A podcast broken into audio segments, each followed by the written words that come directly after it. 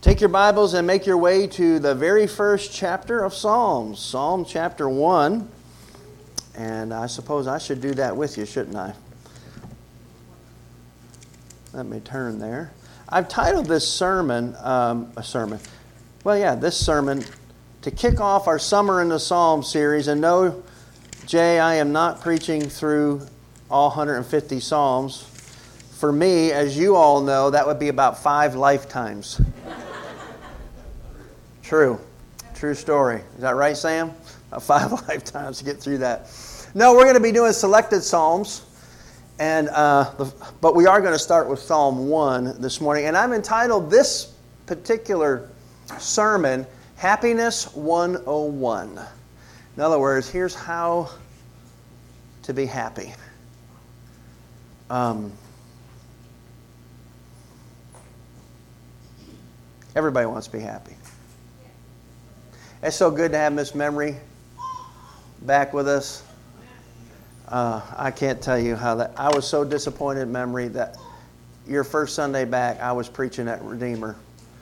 I was. We had a great time with the saints over there, but I wish I could have been here. But I'm glad to be here for your second Sunday back, and it's good to have Arlene back with us uh, to, today as well. Uh, but if you ever, if you ever ask Memory, how you doing? You know that's just a thing that we say. It's just a colloquialism. Um, what does memory always say? See that? I'm blessed. That's right. I'm blessed. Um, I remember Miss Leontine. Some of you old timers will remember Miss Leontine. I say, "Hey, Miss Leontine, how you doing?" And what she would say is, "Do you really want to know?" In other words, is that, are you just being polite, or you want to know the truth? I always love. I love those two women for their answers. I'm blessed. We all want to be blessed. And this psalm is going to give us the key. It's going to give us the markers, if you will, of how to be happy. And blessed literally does mean happy. It, it does. It means to be full of joy. We're going to look at that in its entirety today. But this psalm here introduces the whole five books. And the conclusion of it is like the rest of this ancient prayer book is a study in contrasts. Really, I want to I want to explain it this way. Psalm 1 is a microcosm of the entire Psalms. Because they're talking about this blessed man, and then there's always the contrast with the cursed man. All throughout the Psalms, there is the righteous and the wicked.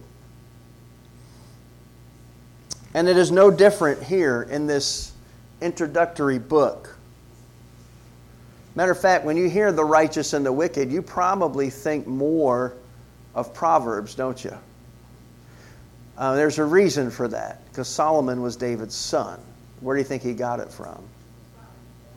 Um, I know, as was our habit, especially when the older four children were growing up, we would read a proverb together as a family every morning. And Ellie was just a little tyke and uh, they, Elizabeth and Ellie were in the Lake Wildwood pool one day, and she, and she said, Mama, let's play Proverbs. I'll be the righteous and you be the wicked. and, uh, uh, you know, it, it's, it's pretty much the contrast, isn't it? And in this psalm that we're going to look at this morning, it's a massive contrast. It's a contrast between two different people on two different paths living two different lives, headed to two different permanent places and destinations. One is blessed, the other is cursed. One is like a tree, the other is like chaff, blows away. One is fruitful, the other is barren. One is planted by the watering streams of irrigation, the other merely exists in a dry and a barren desert.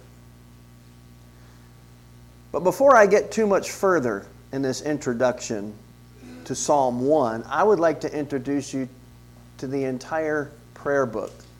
Many have mistakenly called, myself included, the Psalms a hymn book. It's more of a prayer book than a hymn book. And uh, hopefully, you have it in your hand, kind of looks like a cartoon. And it says, uh, what does it say on the top, Sam? Does this say Psalms? It just says Psalms on the top. Um, take a look. I'm going to invest the time in this video because it's so well done. You, I promise you, that's why I'm giving you the hand copy of this too. You'll never read the Psalms the same again when you understand its contextual history and how it's laid out. You know, there's an order to it. You know, there are five separate books in the book of Psalms. Uh, and then you have this introduction in chapter 1 and 2, and then a conclusion of about five books. Um, all of that is in there.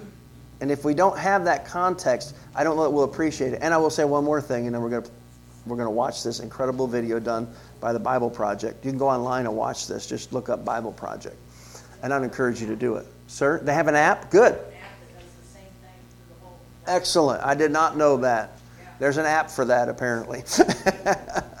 um, and my goal, and it's only a goal, is to make sure that between now and, and the end of September, as we're in this Psalm series, that we get at least one uh, sermon in each of the five books.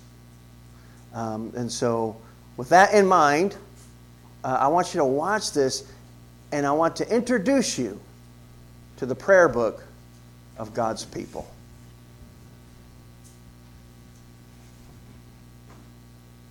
The book of Psalms it's a collection of 150 ancient Hebrew poems, songs, and prayers that come from all different periods in Israel's history. Many of these poems are connected with King David, 73 actually, and he was known as a poet and a harp player.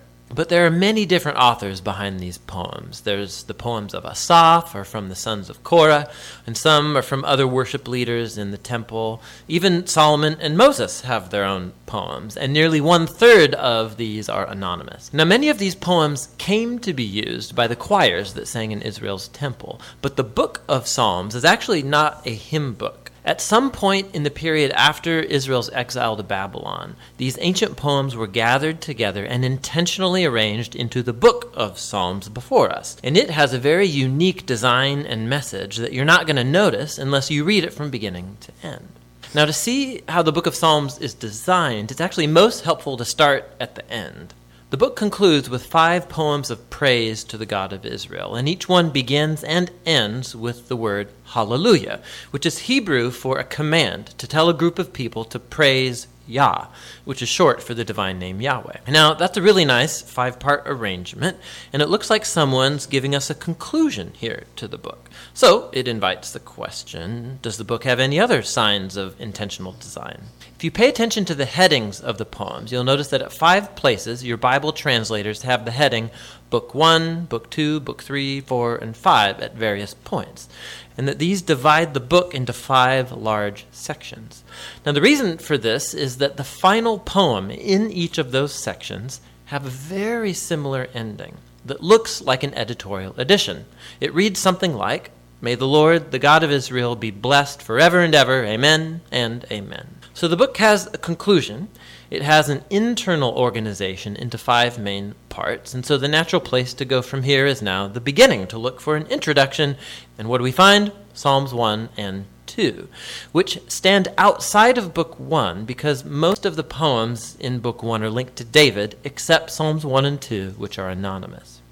Psalm 1 celebrates how blessed the person is who meditates on the Torah, prayerfully reading it day and night and then obeying it. Now, the word Torah simply means teaching, and more specifically, it came to refer to the five books of Moses that begin the Old Testament. And here, actually, the word seems to be used with both meanings in mind which explains why it has five main parts. The book of Psalms is being offered as a new Torah that will teach God's people the lifelong practice of prayer as they strive to obey God's commands given in the first Torah. Psalm 2 is a poetic reflection on God's promise to King David from 2 Samuel chapter 7 that one day a messianic king would come and establish God's kingdom over the world, defeat evil and rebellion among the nations. Now, Psalm 2 concludes by saying that all those who take refuge in the messianic king will be blessed precisely the word used to open Psalm 1. And so together, these two poems tell us that the book of Psalms is designed to be the prayer book of God's people as they strive to be faithful to the commands of the Torah as they hope and wait for the future messianic kingdom. Now, with these two themes introduced, we can start to see how the smaller books have been designed as well around these two ideas. So, for example, Book 1 has right at the center a collection of poems, Psalms 15 through 24, that opens and closes with a call to covenant faithfulness. And then, Psalm 16 to 18, we find a depiction of David as a model of this kind of faithfulness. So he calls out to God to deliver him, and God elevates him as king. Now, in the corresponding set of poems, Psalms 20 to 23, the David of the past has become an image of the messianic king of the future, who will also call out to God. He will be delivered and then given a kingdom over the nations. And then, right at the center of this collection is a poem, Psalm 19, dedicated to praising God for the Torah. So here we go. The two themes from Psalms 1 and 2 are bound together tightly here. Book two opens with two poems that are united in their hope for a future return to the temple in Zion. And this is an image closely associated with the hope of the Messianic kingdom. Then book two closes with a poem that depicts the future reign of the Messianic king over all of the nation. This poem's really amazing because it echoes all these other passages from the prophets about the messianic kingdom. And it concludes by saying that this king's reign will bring about the fulfillment of God's ancient promise to Abraham to bring God's blessing to all of the nations.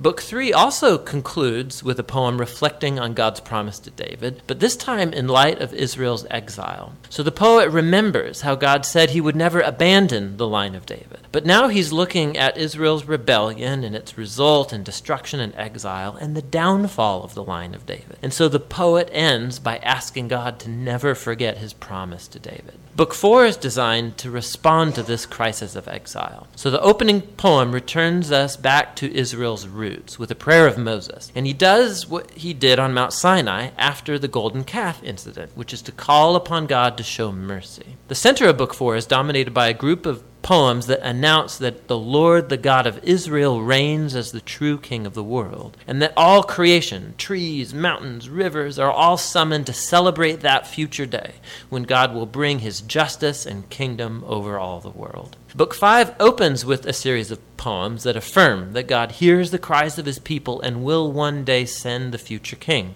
to defeat evil and bring God's kingdom. This book also contains two larger collections, one called The Hallel and the other called The Songs of Ascents. Each one of these collections concludes with a poem about the future messianic kingdom. And these two collections together, they sustain the hope for a future Exodus like act of God to redeem his people.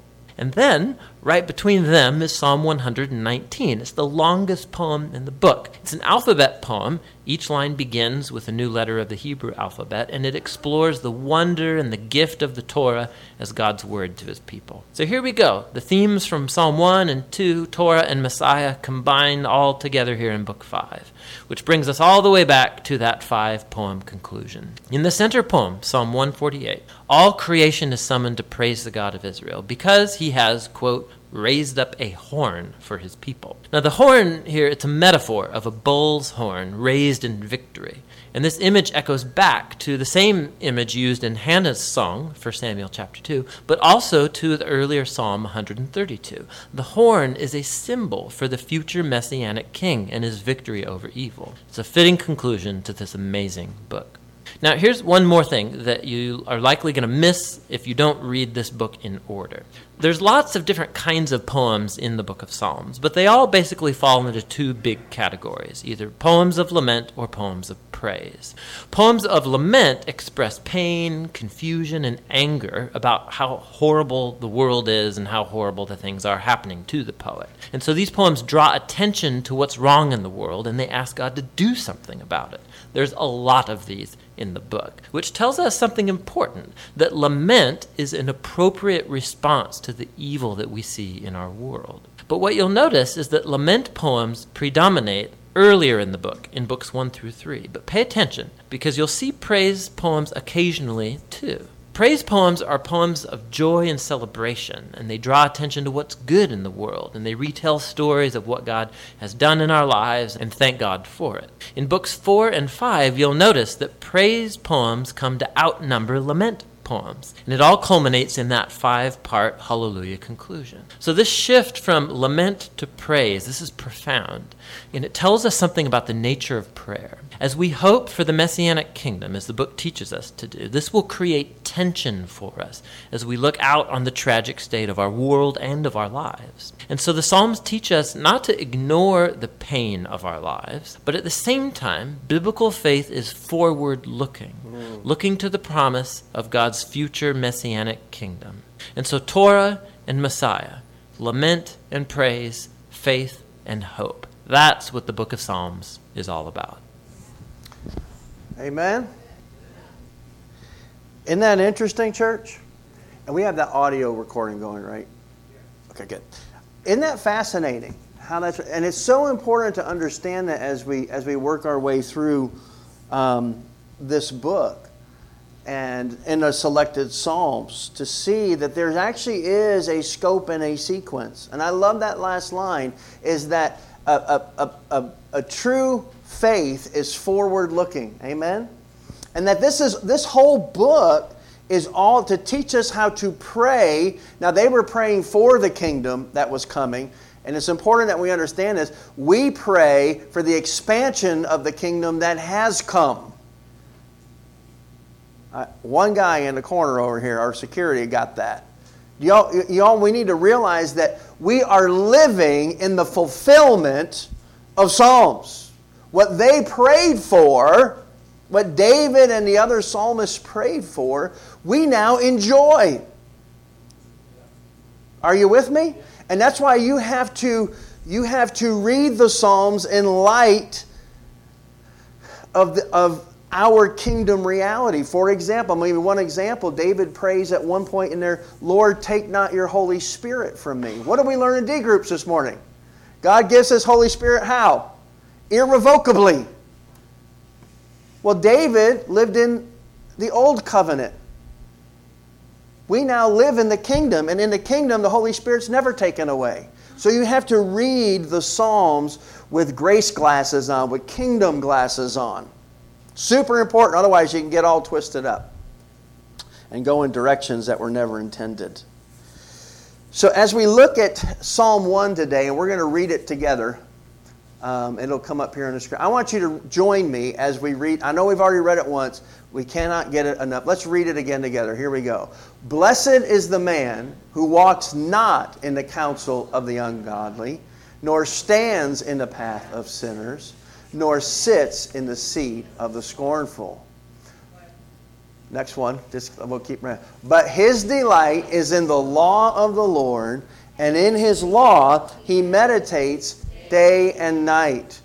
He shall be like a tree planted by the rivers of water that brings forth its fruit in its season, whose leaf also shall not wither, and whatever he does shall prosper. Did y'all hear that? The ungodly are not so, but are like the chaff which the wind drives away. Therefore, the ungodly shall not stand in the judgment, nor sinners in the congregation of the righteous. For the Lord knows the way of the righteous, but the way of the ungodly shall perish. In this psalm, as it introduces all of the psalms, looking forward to the kingdom that we now inhabit, please keep that in mind because what was true then is true now. There are only two categories of people on earth. How many categories, church? There's only two groups of people. There are the righteous who are blessed, and there are the wicked who are cursed. Now, we have a lot more categories in our thinking, don't we?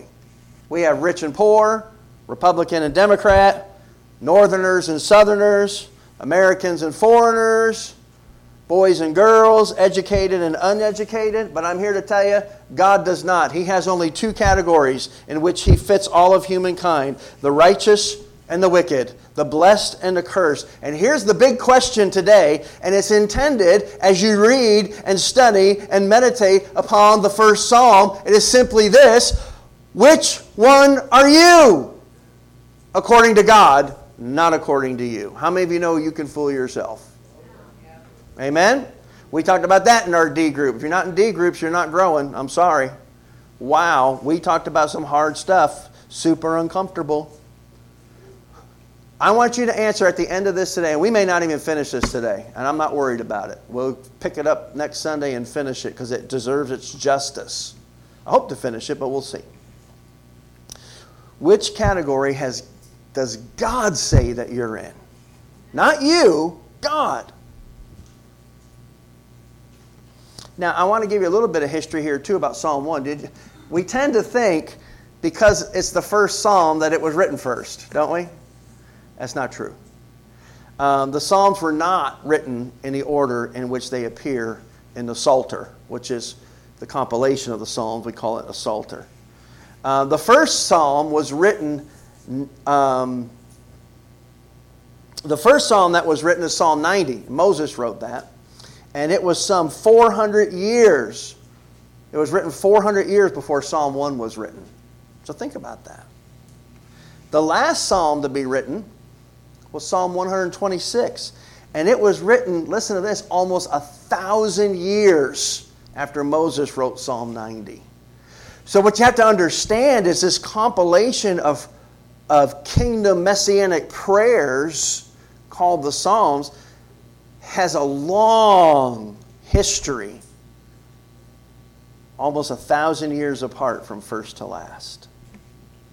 So it's kind of fascinating. The compilers of the Psalter, the scribes who put it together, intentionally ordered how the, uh, the Psalms in a particular grouping, and here's why don't miss the intent. In order to teach us how to pray through our lives in the good times and the bad, and how to function within the kingdom of God that for them was coming, for us is here. Are you with me this morning? It's to teach us how to pray. That's why one of the things we love to do around here is to pray the Psalms. That's why the Psalms are easy to pray because it's a prayer book. And so Psalm 1 is strategically placed here so that every time you come to this master prayer book, you are confronted with these two categories of mankind the blessed and the cursed, the righteous and the wicked. God's people and Satan's people you are meant to be consistently confronted with these two categories so that you will ask yourselves the question which category am I truly in? They knew that these scribes, as they put these prayer books and songs together, that not everyone who read this during the public gatherings of Israel was in right standing with Yahweh. Do y'all get that? It's the same today. Matter of fact, not everybody in this room today is in the category of the blessed. Some of you sit here today under the preaching of God's word and you are cursed. And the problem is A, you don't care, or B, you don't know it. That's the truth. And then Psalm 2 was written along with Psalm 1. They're actually companion psalms. It's actually a literary device called inclusion. There are, book, there are bookend statements. Psalm 1 opens with blessing.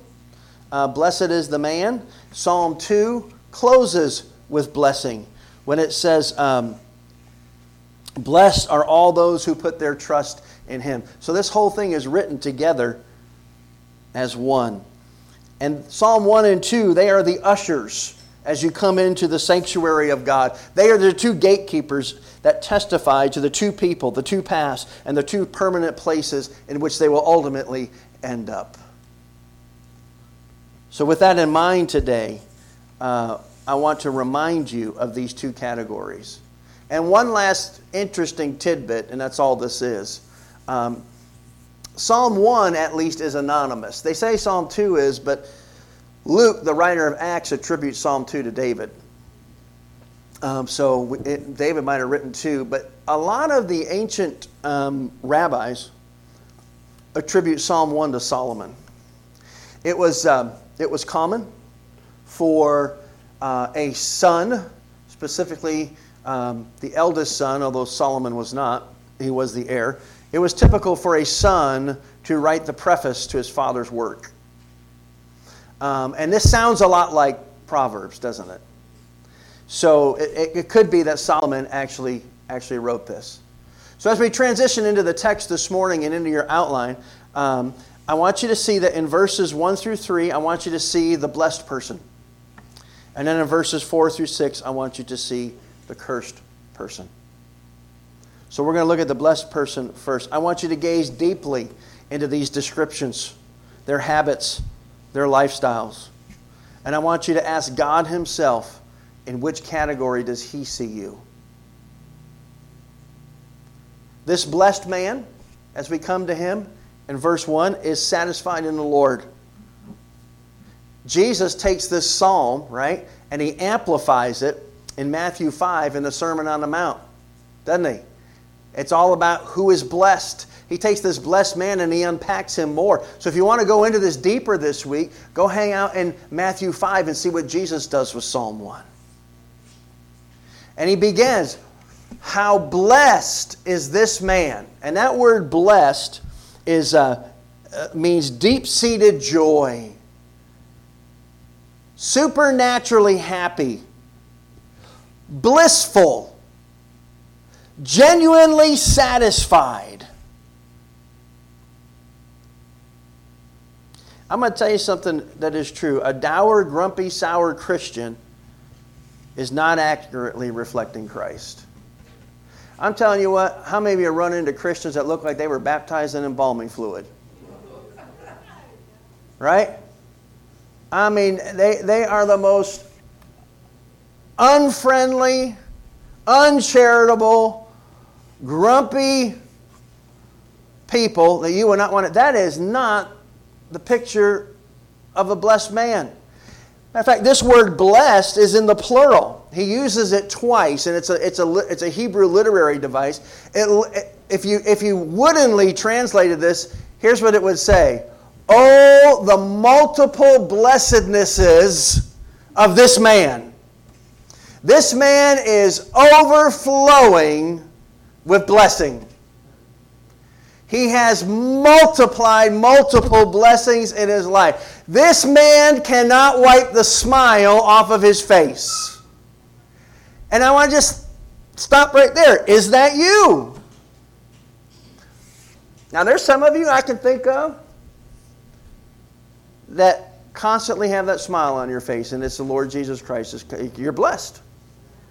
Right? And by the way, when you're blessed and you know you're blessed, you can't help but be happy. That's why I call this Happiness 101. Oh, the blessednesses of this man. What, what, what, was, what, what was the psalmist say? The joy of the Lord is my strength. John 15, 11, Jesus, I, I come that you might have life and have it to the full, right? And that we be full of joy. So the question today is not, can God bless me? Can God bless you? Yes, yes He can. Here's the question Am I blessable? So, really, that is can God bless me? Am I the kind of person that God can bless and maintain His holiness? Can God, am I blessable? In my current state, in my lifestyle, am I blessable? In the first three verses, we discover a tutorial, a 101 on being blessable. And I want to say this before we get into this outline point today, because I don't believe in discouragement. How many of you know there's enough discouragement outside these doors? You don't need it in here. The only discouragement you need in here is to be discouraged with your flesh but encourage in your spirit. Amen? As you re- You just got to be honest. As you read, read these three verses, do you know anybody who accurately hits all these marks of being blessable? Honestly. Anybody come to mind? There's one. The blessed man of, of Psalm 1, you know who he is? He's Jesus Christ. Y'all get that? I want, to, I, want to, I want to say this to you to encourage you, to infill and infuse you with the courage of the Holy Spirit today. Chapter 1, those first three verses are a description of our Lord and our Savior and our King, the Messiah. Remember, this is a messianic book, Jesus Christ. This is Him. And I want you to keep Jesus in view as we walk through these verses. You say, but what's that got to do with me? Everything. I've said this before, and I'll say it till I'm, I'm I preach my last sermon, I'm sure. And hopefully it'll be in there. There's only one person who ever lived the Christian life successfully, and he's the only one who can, even today. If, if, any victory, any success, any blessability in your life is attributed to one person and one person only, and his name is the Lord Jesus Christ. Amen? If I tell my kids all the time, if anything good is coming out of me, you got to know it's Jesus. And all the rest, I'll own that. Huh? So don't be discouraged, be encouraged because there is redemption, there is regeneration, there is blessing in the one who is the blessed one. The literal meaning of Messiah, the anointed blessed one. This is the man that we preach. And the only way to be blessed is to be in Him. So, with that in mind, let me give you the marks of how to become blessable. Number one, the, the people who are blessable, we must first of all be separated from the world verse number one. We must be separated from the world. This is what he doesn't do. Here's what the blessed man, to be blessable, here's what you don't do. And there's a YBH in there. Yeah, but how? We must avoid the steps that lead to sin. I'm going to say it again. We have to, we have to learn to avoid the steps that lead to sin. Notice what it says Blessed is the man who walks. Now, notice this, this negative, not in the counsel of the ungodly. Here's another negative, nor stands in the way of sinners, nor, another negative, sits in the seat of the scornful. Now, we have a tendency, do we not, to want to turn that around and make it a positive. David could have, or, or Solomon possibly could have written this, whoever wrote it, could have written it as a positive.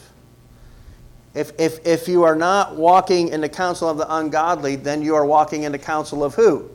The godly. He could have said it that way, but he doesn't. Why? Because this blessed man understands that the world, the cosmos, is at war with the kingdom. There is a kingdom of darkness and there's a kingdom of light, and they have nothing in common.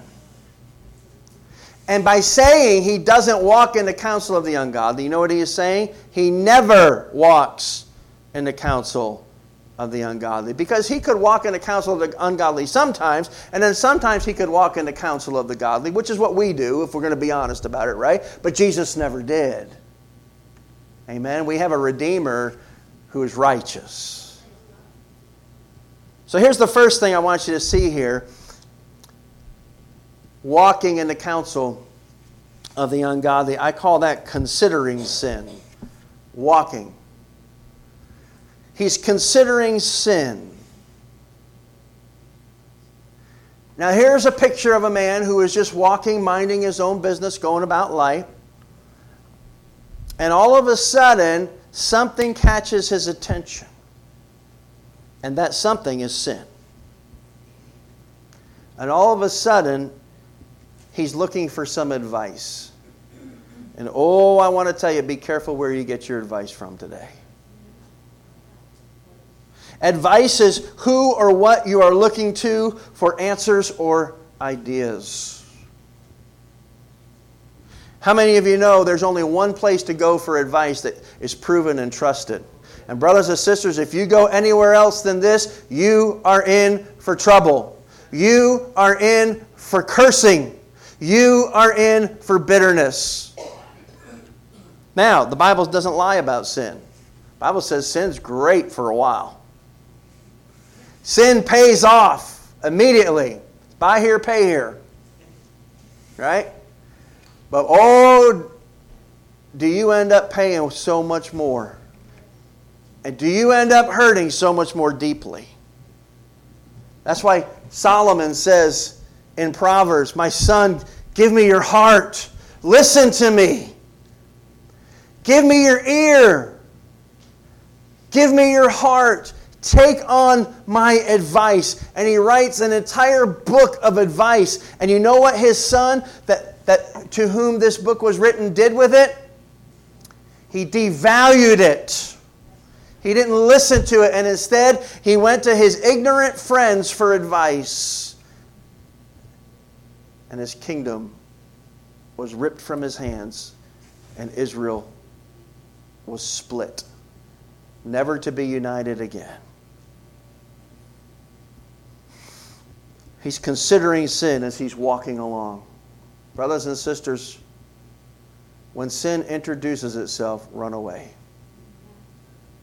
Replace the lie with the truth. The next thing I see is that he's contemplating sin. All of a sudden, he's walking along, minding his own business, and he, something catches his eye, and he's considering that sin. And all of a sudden, now he stops. Now he's standing. He's walking. Now he's standing, and he's contemplating this sin.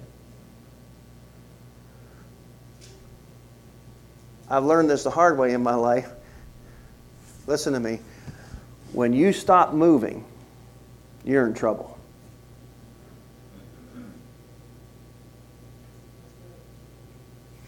When you stop walking with the Lord, you're in trouble.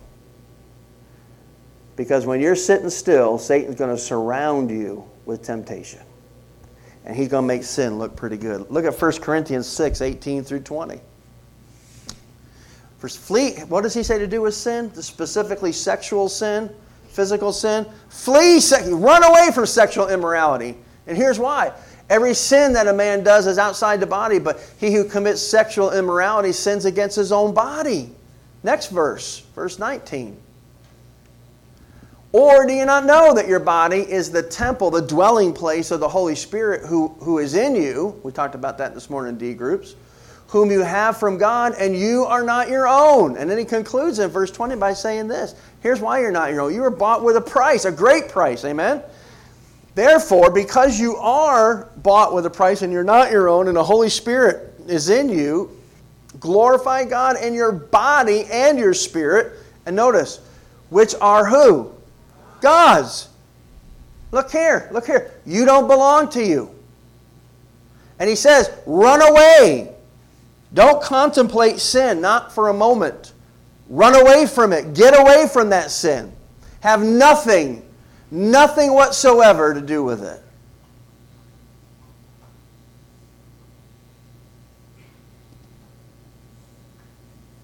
Reminds me of a story I heard years ago about a young, very young Indian brave, and he was out hunting on a cool, crisp fall morning up in the mountains.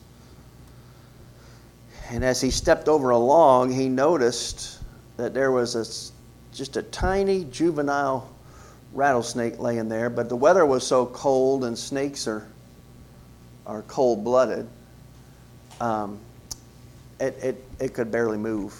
So he was in no danger.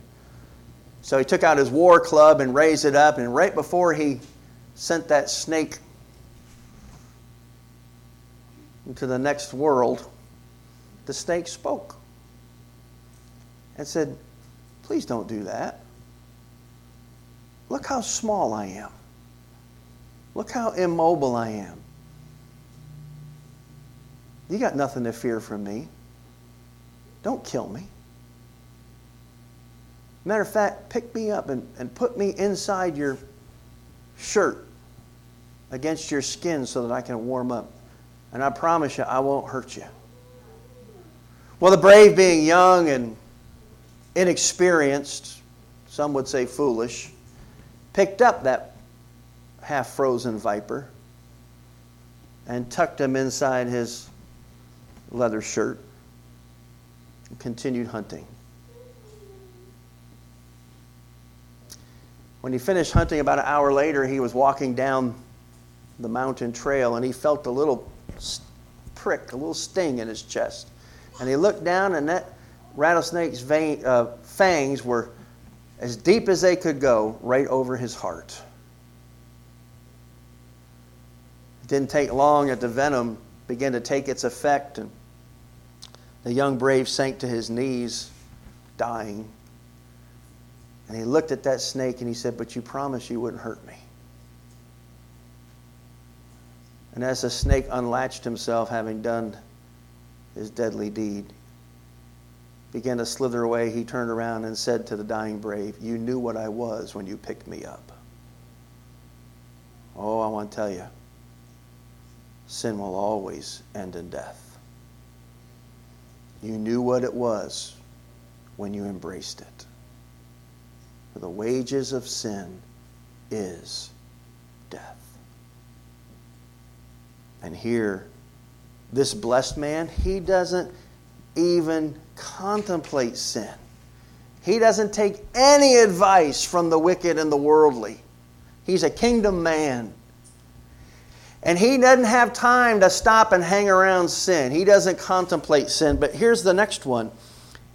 In order to be blessable, we can't be comfortable with sin. This blessed man is not comfortable with sin. First he's walking, then he's standing, now he's sitting in the seat of the scornful. Do you see this negative progression here, church? D.L. Moody said this Sin will keep you from this book, or this book will keep you from sin. How many of you know when you're on a good flesh trip, your nose is not in this book, nor is your heart? One of the discussions and questions I have for my children all the time is tell me what you're reading in the Bible. I already know the answer based on their behavior that week. Amen? John Owen, the great Puritan, said this Be killing sin, or it'll be killing you. Think of that rattlesnake. Here's another thought by John MacArthur. Listen to these words from this man of God. A person who is not concerned about having his present sins cleansed has good reason to doubt that his past sins have been forgiven. A person who has no desire to come to the Lord for continued cleansing has reason to doubt that he ever came to the Lord to receive salvation. John Stott put it this way Sin and the child of God are incompatible. They may occasionally meet, but they cannot live together in harmony. And then Spurgeon said this Too many Christians think lightly of sin, and therefore they think lightly of the Savior. Hmm? Not the blessed man. Blessed man has no time for sin. What are you making time for in your life? If you're making more time and more plans for sinning, than you are for sainting, then you're probably not a saint. Amen? What's the desire of your heart?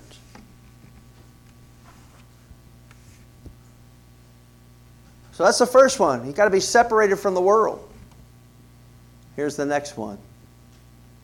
This blessed man, to become blessable, we must be saturated with the word, verse number two. So the first verse is what he doesn't do. Starts out, here's the things to avoid.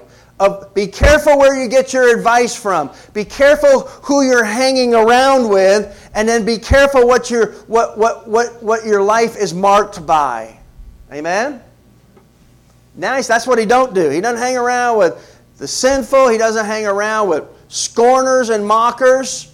He's very careful. His advice only comes from God's word and God's people. But the second one is here's what he does do. Here's the positive. He doesn't have time for the other because he is saturated with the word. Look at verse number two. But, that's a that's a contrast, right? Now we're going from negative to positive. But his delight, everybody say delight.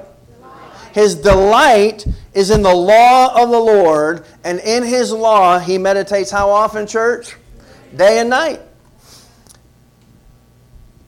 In his law he meditates day and night. His delight is in the law of the Lord.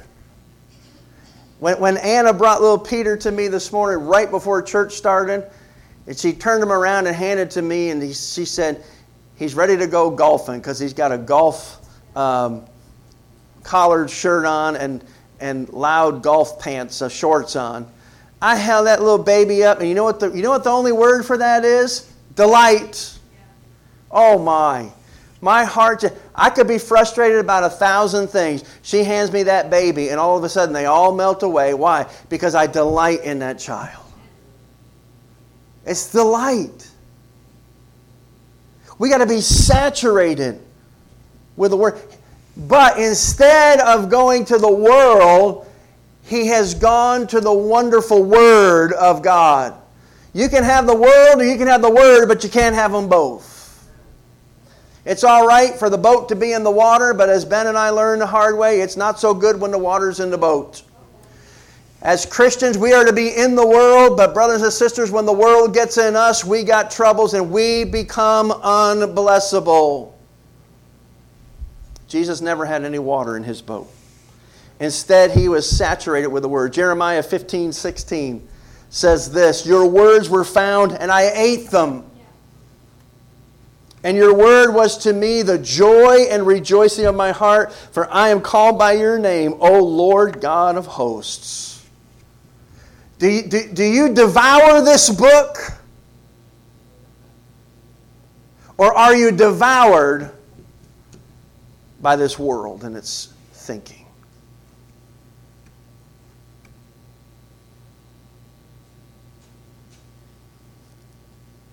He delights in the law of the Lord. Loves it. Can't get enough of it.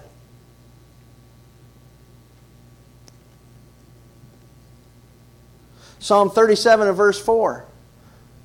The psalmist says, Delight yourself also in the Lord, and he shall give you the desires of your heart. Let me tell you what that does and doesn't mean. That doesn't mean, Ben, if you get up and read your Bible every morning, and even read it again before you go to bed at night for a week, that God's going to give you a 10 pound bass. Now, I know that's, that's the desire of your heart. I get that. Here's what that means the more we get into God's Word, and more importantly, saints, the more God's Word gets into us, what happens is we change. The things we want, our delights change. Are, are you with me? Our delights change. All of a sudden, we are loving the things that God loves. And once our delight lines up with what God, God's will, His determined will, guess what? Then He gives it to us. What this means is not that God is going to give you the carnal, fleshly, wicked desires of a fallen heart. Instead, He's going to give you new desires, and then He's going to fulfill those desires. Does that make sense to anybody this morning? He will grant you. How many of you know, some of you today, we need some new desires? I see too many people living for themselves, not understanding that there's a kingdom, much less an eternity to follow.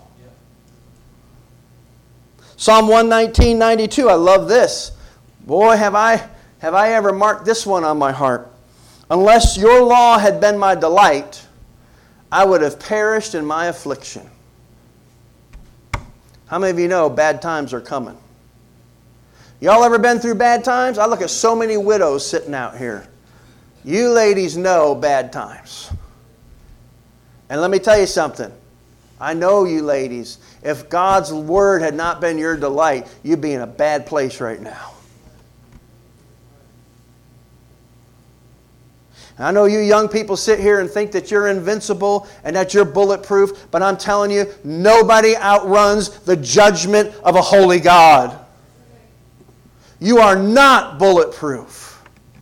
Bad times are coming, and it is only our delight in the Word of God and the fact that we're hanging on to it with all of our heart, soul, mind, and strength that is our salvation when the rug gets pulled out from underneath of us.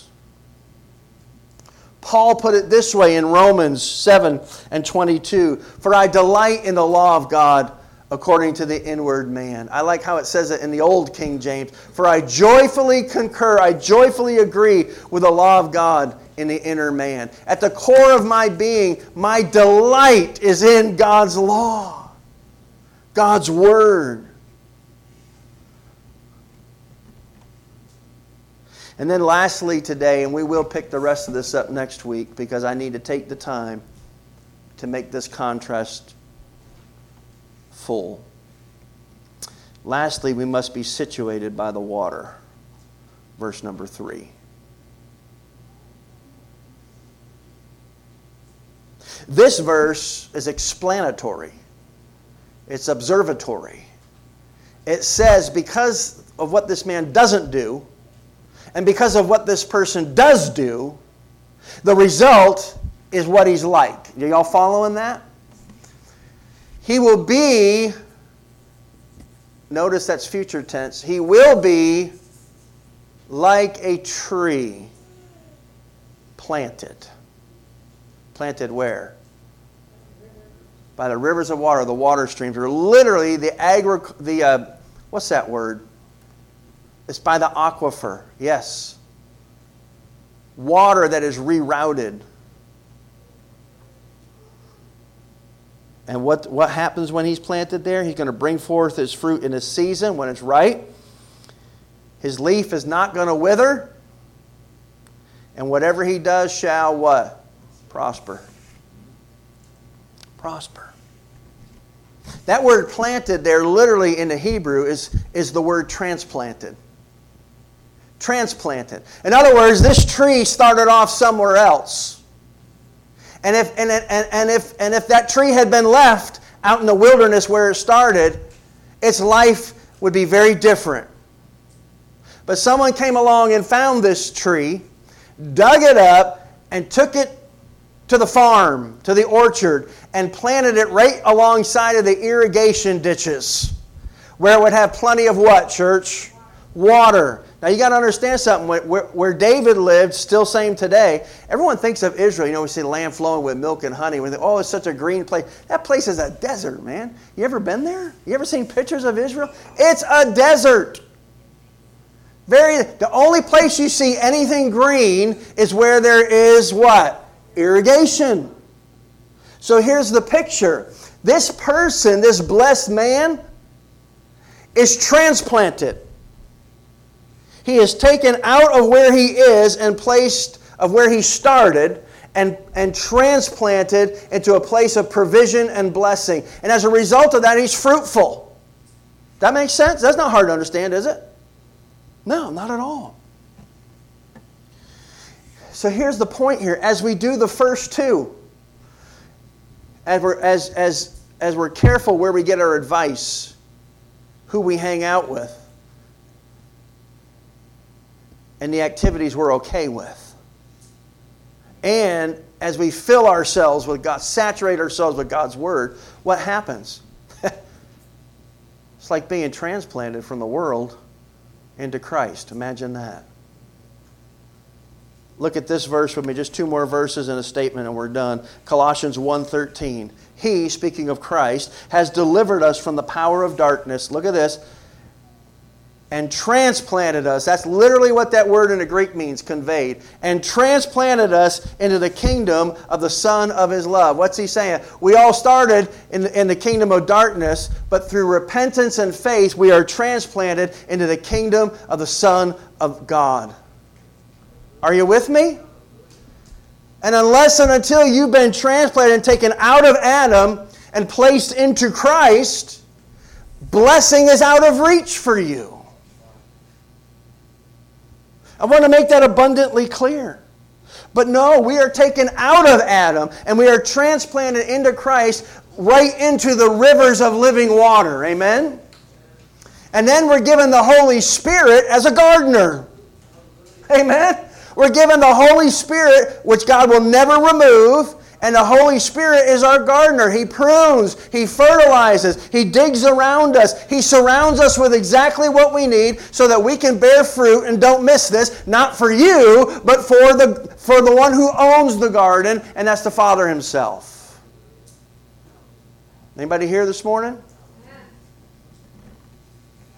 2 Corinthians 5:17. Therefore, if anyone is in Christ, there's that transplanted. Whenever you see in Christ, think transplanted. Therefore, if anyone is in Christ, he is a new creation. Look at this. Old things have passed away. Verse 1. All things have become new. Verse 2. You see it? You see this pattern reflected all throughout the scriptures. We have been taken out of Adam and transplanted into Christ. What a beautiful truth that surely is today. And in fact, I'm going to take two minutes and give you these last three. We can do it. How about the unblessable, verses 4 through 6? The unblessable. Number one, here's what they're like they're unstable verse 4. They are like the chaff which the wind drives away. Chaff is like those dandelions. You know what I'm talking about? Not those yellow ones, the white ones. What do you do with them, Dale? You blow them, and what happens with just a little bit of breath? They, they're, they're gone. They have nothing holding them down. If you go up to an oak tree planted by a river and blow on it, what's going to happen? Not a blessed thing. You see the difference? They're unstable. There's no substance, no endurance, no longevity. The Bible says the name of the wicked will rot. They have built their life on sinking sand. Number two, they are unprepared, verse number five. Therefore, the ungodly shall not stand in the judgment, nor sinners in the congregation of the righteous. They are not prepared for judgment. Oh, they think they are. I've heard many stupid, foolish people say, Well, I'm ready to face God on my own terms. You're an idiot.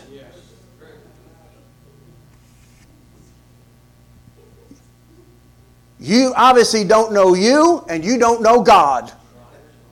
Because if you knew both of those people, you would sing a very different tune. These people are not going to stand in the judgment. And I know when I was these fellas' age, maybe younger, I thought that I could go sow my wild oats on Saturday and pray for a crop failure on Sunday. But I'm going to tell you what, it doesn't work like that. Old Lee Robertson used to preach a, a sermon called Payday Someday. Brothers and sisters, it's coming. It's coming. And some of us are sitting here rooting for the destruction of these people. But I'm here to tell you some of you are these people, and you're self deceived to think that you are not. May God help us. You know who the best detective in the world is? Best detective in the world is sin. Bible says in Numbers 32 23, be sure. He said, but if you do not do so, then take note. You have sinned against the Lord. You sinned against the Lord. So Moses is pointing his finger in the, peop- in the face of the people of God and said, You have sinned against God. And then he says this, Oh, and by the way, be sure your sin will what? Find you out. Best detective in the world is your sin. Richard Baxter said this Sin dwells in hell, and holiness in heaven. Remember that every temptation is from the devil to make you like himself. Remember that when you sin, that you are learning and imitating the devil and are so far like him. And the end of all is that you may feel his pains. If hellfire be not good, then sin is not good. Who are you imitating today? Who do you look more like today? In your everyday walk, in your thinking, in your desires, and what you're chasing after? Do you look more like Satan or do you more, look more like the Savior? And then the last one in verse 6 saddest truth of all, they are unknown. For the Lord knows the path of the righteous, but the way of the ungodly shall perish.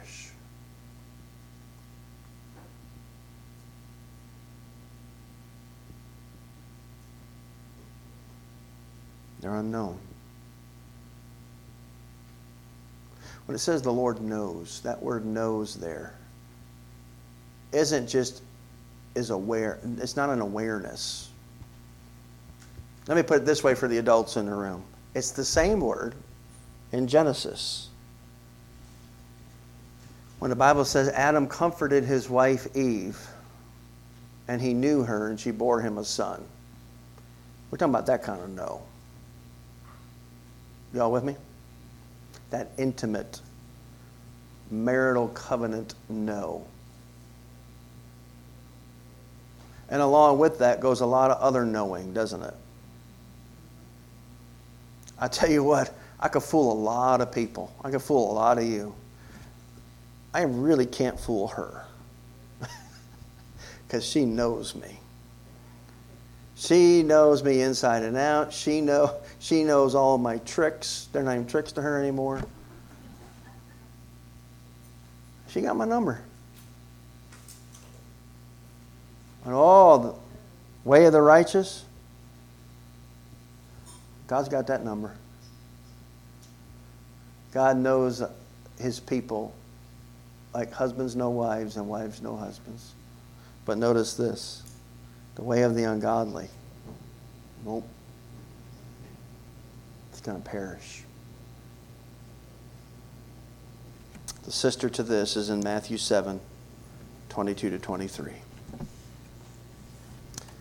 Many will say to me in that day, Lord, Lord, have we not prophesied in your name? We cast out demons in your name? And haven't we done many wonders in your name? And then I will declare to them, I never knew you. Depart from me, you who practice lawlessness. So here's the conclusion of the matter today. And it's why Psalms opens up with this stark contrast because every time you read a psalm, you need to ask yourself Am I blessed or cursed? Am I righteous or ungodly? Because the answer to that is going to determine how you read that psalm. So here's a conclusion which one are you? Which actually best describes your heart and your life? the end of the day, I want to ask you to do something. We're going to do it right now in our closing prayer. I want you to ask God Almighty to reveal to you which category He sees you in.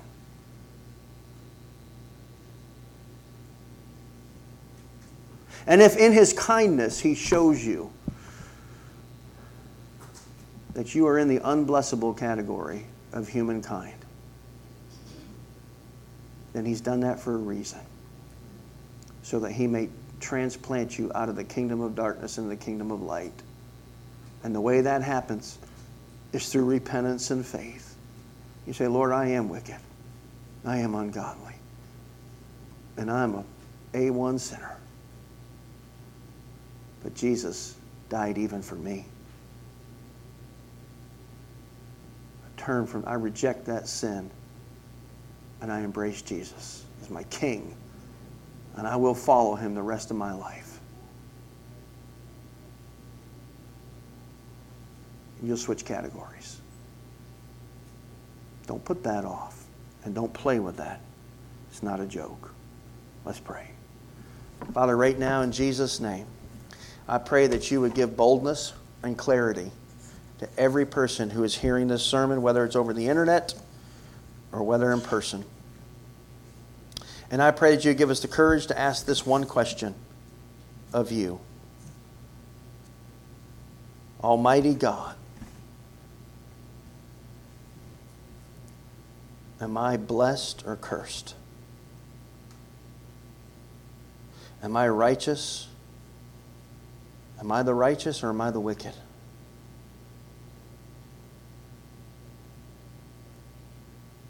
Lord, if we ask ourselves, we'll automatically put ourselves in the blessed category. But you've not given us the authority to do that. That resides purely and only with you because you're the only one that can be trusted with that answer. Again, David the psalmist said, Psalm 139, verse 24, Lord, search me and know me Point out anything in me that offends you and lead me along the path to everlasting life. Lord, help us to ask these right questions today. Search us, know us. Point out the truth of what family we really belong to. And then give us a desire of our heart. And do this only and solely for the glory of your precious name. In Christ's name we pray. Amen. Would you stand? We're going to sing the doxology this morning as we leave this place. And remember, you let God deal with you. Answer that question. I'm available. Call me. Let's get together. I want to walk you through it. It's heaven and hell important. Amen, church? Amen. Amen. Let's sing together.